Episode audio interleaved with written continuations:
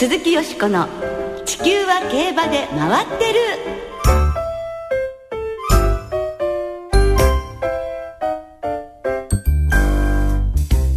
皆様こんばんは鈴木よしこです。お元気でいらっしゃいますか？地球は競馬で回ってる。この番組では週末の重賞レースの展望競馬界のさまざまな情報などたっぷりお届けしてまいります。最後までよろしくお付き合いくださいね。さて今日ご一緒してくださるのは佐藤泉アナウンサーですはいよろしくお願いしますこんばんはよろしくお願いいたしますえー、雪にはなりませんでしたね。ねよかったですね。やっぱり毎週ドキドキしちゃいますね。ね1月の雪以来みんな怯えてますよね。本当ですよね。よかったよかったとまあ今週はね。でも準備をねしておくと雪が降らない、ということだと思いますので、ね、十分な準備は必要と思います。はい、あのー大変なんですよね競馬会の皆さんもね、はいはい、雪予報になるともうシートを引いたりね。もう大変なご苦労もあるわけですけれども よかったです。今週は行われそうです。さて今週は今年最初の JRA の G1 フェブラリーステークスが行われます。まあ、フェブラリーステークスにつきましては後ほどお届けいたしますが、海外に目を向けますと、もうドバイ国際競争のシーズンなんですね。はいはい、今日、関西空港からトレイルブレイザーとファリダットがドバイに向けて出発いたしました。トレイルブレイザーは3月9日のマクトゥムチャレンジラウンド3に、ファリダットは2月28日のハンデ戦に出走する予定で、両方とも竹豊騎手が騎乗予定ということですね。すまあその他、まあ注目、はい、ジェンティルドンナがシーマクラシック。はい。で、KI レオーネが UAE ダービーへの招待をすでに受諾しています。それからロードカナロア、今野はゴールデンシャヒンへ、そしてグランプリボスにゴルルフィンマイルへの招待状が届いているということで、えーえー、さあ出走してくれますかね。ねえ、どうですかね。できるだけね、やっぱりたくさんの馬に挑戦してほしいと思いますが、はいはい、まあ今年もドバイは楽しくなりそうですよね。楽しくなりそうですね。いいニュースが届くといいですね。はいはい、待ってますよ。みんな、たくさん言ってください。はい、はい、番組では皆さんのメッセージを随時紹介してまいります。えー、メールでお寄せいただく場合は、番組のホームページ、ウェブサイトの投稿フォームから、そしてツイッターでは、番組公式アカウント、よしこ競馬、YOSHIKOKEIBA、よしこ競馬 へメッセージをお寄せください。お待ちしております。鈴木よしこの地球は競馬で回ってる。この番組は JRA 日本中央競馬会の提供でお送りします。鈴木よしこの地球は競馬で回ってる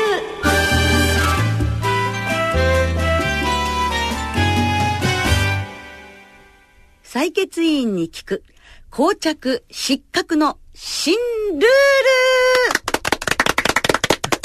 大人がこんなことやってると恥ずかしいですね。はい、まあちょっとあの、膠着失格の新ルールの特集なんですけど、拍手が、ちょっと今回はあまり 合わなかった。まあ次回からちょっと考えましょう。はい。まあ、ということで、改めて今日は今年から変更となった膠着失格の新ルールについて特集でお届けしたいと思います。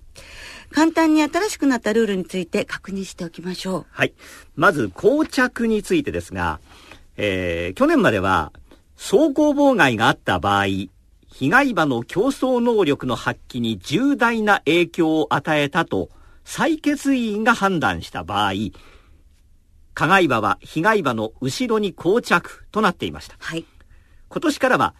まあ、入選した馬について、その走行妨害がなければ、被害馬が加害馬に先着していたと、はっきりと採血委員が判断した場合、加害馬は被害馬の後ろに膠着というふうに変更になったわけです。うん、ポイントは、採血委員がその走行妨害がなければ、被害馬が加害馬に先着していたと判断しない限り、到達順位通りに確定するということなんですよね。はい、はっきりそうならないとということなんだと思いますが、はい、次に失格ですが、去年までは、被害馬が落馬、競争中止した場合、加害馬は失格という風になっていたのが、極めて悪質で他の騎手や馬に対する危険な行為によって競争に重大な支障を生じさせたと採決委員が判断した場合、加害馬は失格となりました。被害馬が落馬や競争中止イコール加害馬は失格ではない、はい、というところがポイントなんですよね。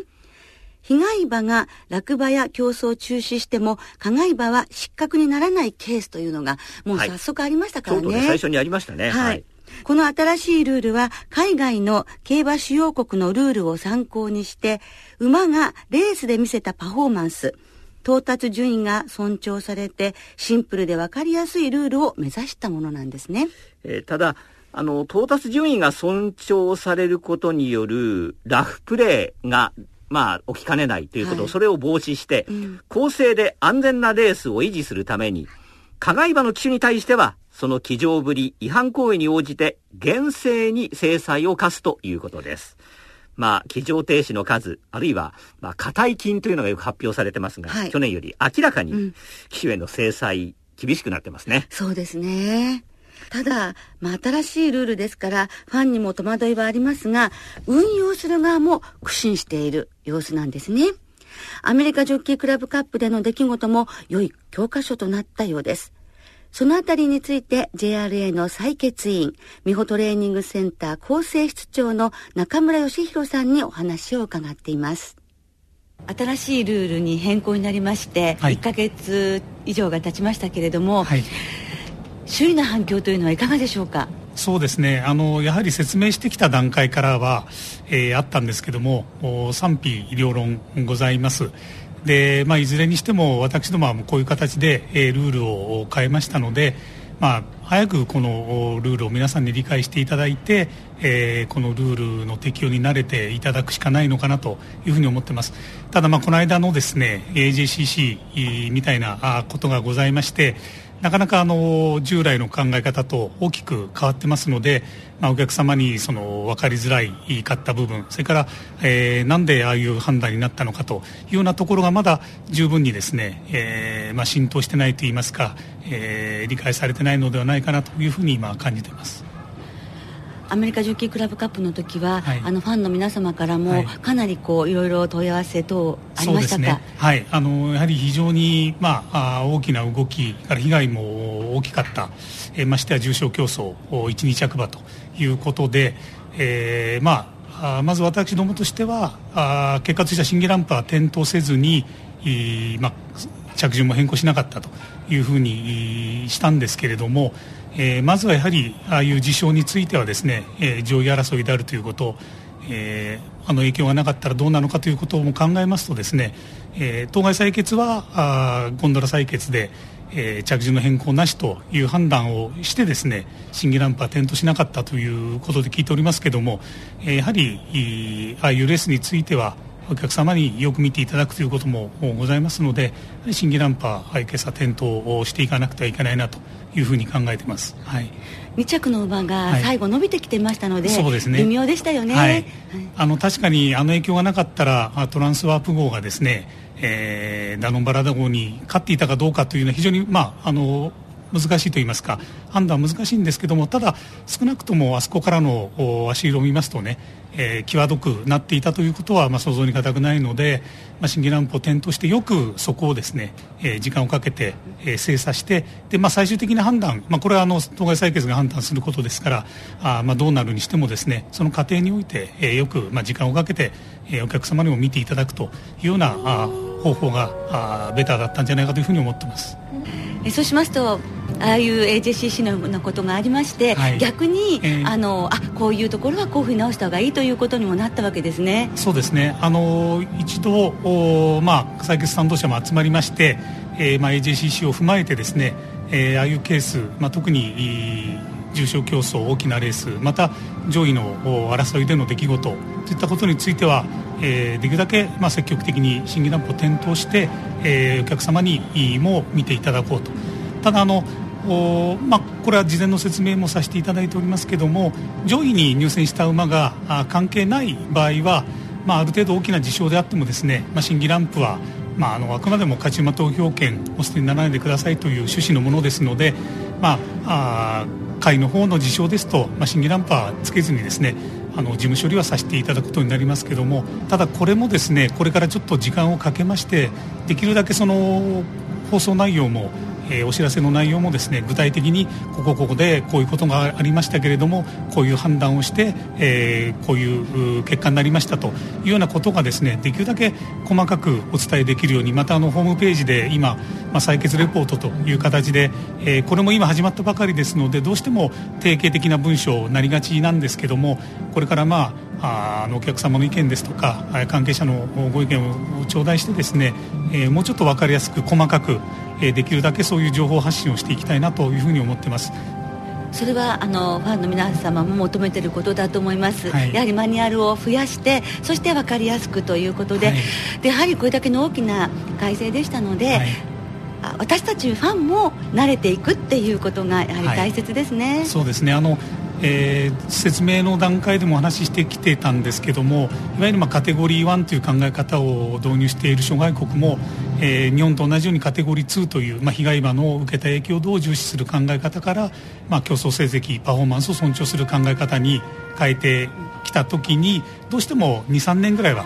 かかってたようなんですね定着するまでですから私たちも、まあ、そのぐらいの、えーまあ、間はどうしても皆さんに慣れていただくまでに時間かかるのかなというふうには思ってます。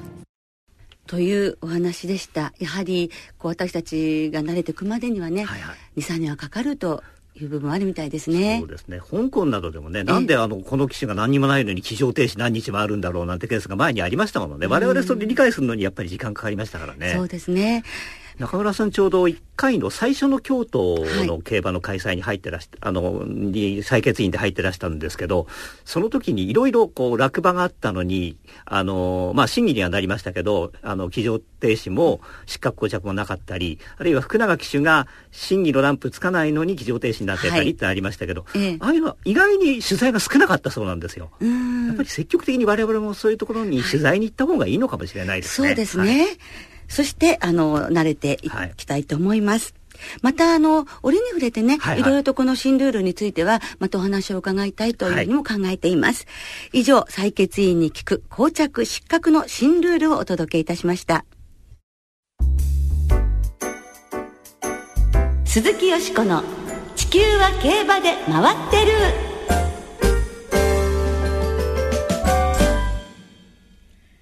て、ここからはあさって東京競馬場で行われる JRA 今年最初の G1 フェブラリーステークスの話で盛り上がっていきましょう。はい、フェブラリーステークスは1997年に JRA 最初のダートの G1 競争となったレースです。そうですね。で、もう G1 になって17回目、うん、早いですね。ということなんですが。ねでもダート競馬の充実のために本当に大きな役割を果たしているレースですよね。はいはいね、皆さんからそんな歴史に残るようなこともお話、まあ、あの、メールなどでいただいてるんですが、はい。それでは皆さんのフェブラリーステークスについてのメールをご紹介しましょう。はい、お願いします。はい。トップロードさん。トップロードさん。思い出に残っているのは2005年の名勝ボーラーが勝ったレース。ダート路線に変更したのがハマって重賞3連勝。馬場を問わずにとにかく逃げるスタイルに惹かれました。うん、逃げ馬好き。私も好きです。はい。ドキドキしますよね。うん、あとはこの名前は何でしょう。勇気、アットマーク、マリコ様、神吉さん。出た、神吉。マリコ様ですか。はい、はい。思い出のフェブラリーステークスは2010年です。このレースはエスポアルシチーの強さが際立った一戦だったのはもちろん、フェブラリーステークスでは初となる、父、子供の制覇、親子制覇が実現された、されたレースでもありました。ゴールドアリュール。ね、はい、だからゴールドアリュールのが勝ったっていうね、はい、ああ、なんかゴールドアリュールお父さんになってたんだみたいなね、そういう感じもありましたね。競馬っていうのはそういう楽しみね、ね、早いもんですよねっていう感じでした。もっちさん。おカリブソングとか、ダイナレターとか思い出しました。いくつでしょう、お年は。やっぱりなんか、良き時代でしたね。うん、ですかまだ G1 になってない頃ですもんね。はいはい、えー、ヒロワッキーさん。フェブラリーステークスってより、フェフェブラリーハンデ。ああ、そうでしたね。なイメージが未だに強いです。今の若い競馬ファンは JRA のダート重賞が3つしかなかった時代。フェブラリーハンデ、ネギシステークス、ウィンターステークスなんて時代はわかるまいなと。まあ、泉さんも私も分かりますみたいな。見たかみたいな 言っちゃってますが。そうじゃあ皆さんどうもありがとうございました。はい、よしこさんの思い出は、そうですね。いろいろあるんですよ。やっぱりほら、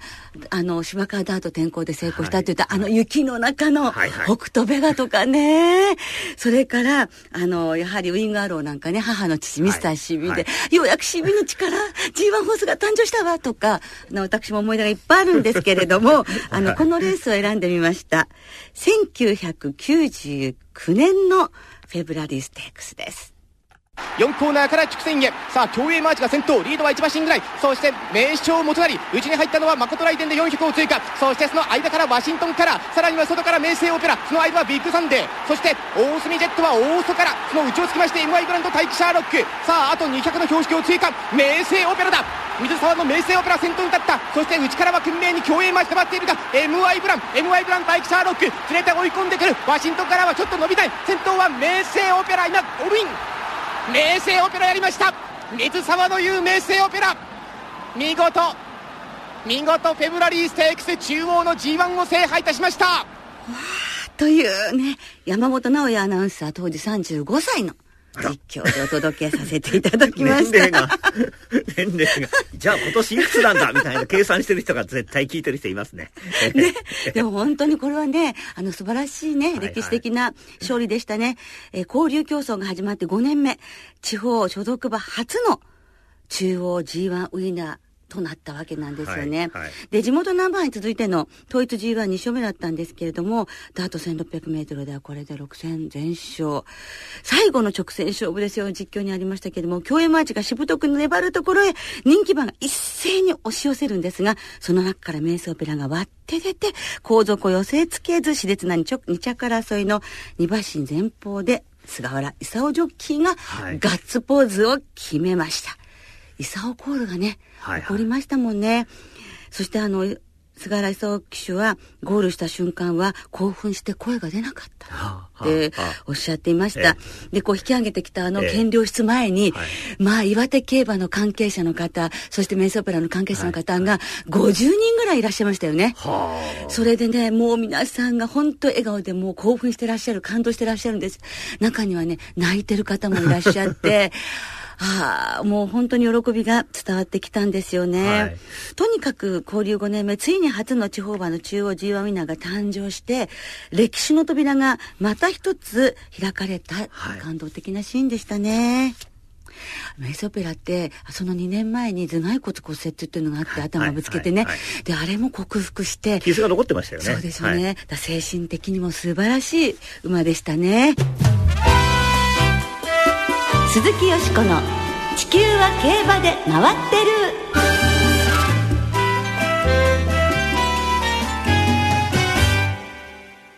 ここからは日曜日に行われるダートの G1 第30回フェブラリーステークスを展望してまいります。先週の共同通信杯、ちょっと振り返ってみますと、私期待いたしました、マンボネフューが5着。いい感じで言っていて、伸びかけたんですけそうどね。なんですよ。そうなんですよ。やっぱり3歳馬っていうのは、ちょっとあの、リズムを最初崩しちゃうと、ええしまいの伸びが今一つになってしまうのかなと。はい。あとね、うんあの、前が壁になってねねええスムーズに外に出せませんでした、はい行く場所がなくなっちゃってね、がっかりだったんですけどね。でも海老名騎手もレース後のコメントでまだまだ成長途上とお話しされてますので今後に期待したいと思います。はい。では気分を切り替えてフェブラリステークと展望に参りますよ。なんか自信ないんですけどね。えなんかちょっとトーンが佐藤さん低いです。えーフェブラリーステークスはダートの1600メートルの G1、皆さんご存知の通り、はい。連覇を狙うのがテスタマッタ。はい。そしてえー G1、7勝。まあこれ、ね。え G1、ダート G1 で記録作るんじゃないかと思われていた。ええ。こともある、はい。この S4R7。そして初めてのダートがどうかという G1 馬カレンブラックヒルなど16頭で争われます。はい。さあ明日はお天気も、はい。明後日か。明日、明後日とお天気も良さそうですが、はい。京都競馬場ちょっと雪マークが見えてたりしましたので心配ではあります。はい。さあ、まあでもフェブラリステークスははい。両馬場で行われるのではないかとうんその量がどの程度水を含んだ量なのかでまたちょっと変わってくるかもしれませんがそうですね、はい。さあ、そういうメンバー16頭立てのフルゲートですけれども、難しいといえば難しいですね。この馬も、あの馬もって応援したくなっちゃうんですよね。まあ、あの勢いのある4歳馬では、カレン・ブラックヒルが初めてダートに挑戦ということなんですよね。はい、で、筋量も1キロ重くなるっていうところも、ちょっと不安はありますけれども、なんとね、カレン・ブラックヒルに関しては、前走4着以下は勝ち星なしですとか、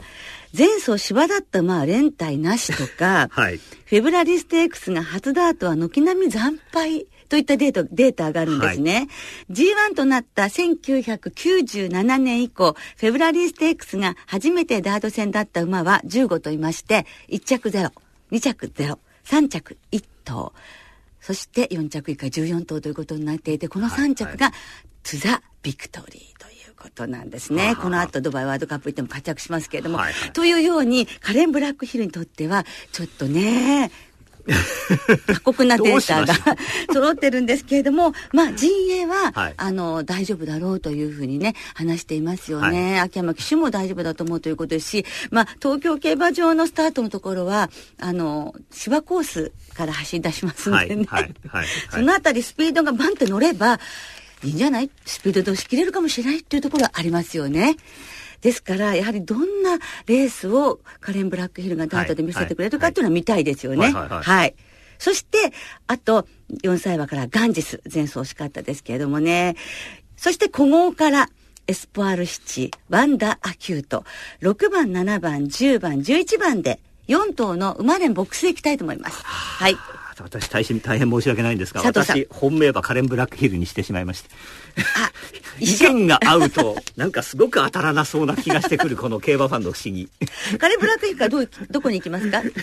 えー、一応シルクフォーチュンを相手に考えてるんですが、ええ、去年の成績見てましたら去年そういえば俺スマイルジャック本命だったなと思って どこにも来なかったな 芝から来た馬、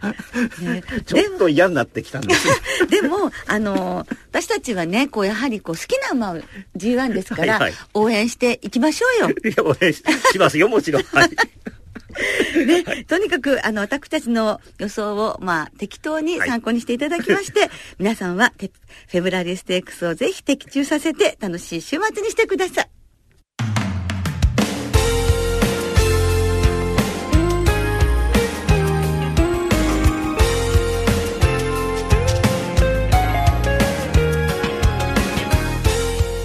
もそろそろお別れの時間となりました。お楽しみいただけましたでしょうか？はい最初の G1 当てたいですね。当てたい。はい、えー、今週末東京京都そして小倉の3つの競馬場での開催で明日土曜日東京では小馬の長距離重賞のダイヤモンドステークスが日曜日の小倉では小馬のハンデ重賞小倉大商店が行われます。はい。もにや当てるのが難しそうなレースですね。そうですね。でその小倉大商店ラジオ日経大関俊アナウンサーが初めて重賞競争の実況をするというのでもうほとんどカチカチに固まってます。そうです。かわあねぜひ皆さんも注目していただきたいと思います。本日もお付き合いどうもありがとうございました。お相手は鈴木よしこと。佐藤泉でした。では週末の競馬たっぷり楽しみましょう。そしてまた来週元気にお耳にかかりましょう。鈴木よしこの「地球は競馬で回ってる」この番組は JRA 日本中央競馬会の提供でお送りいたしました。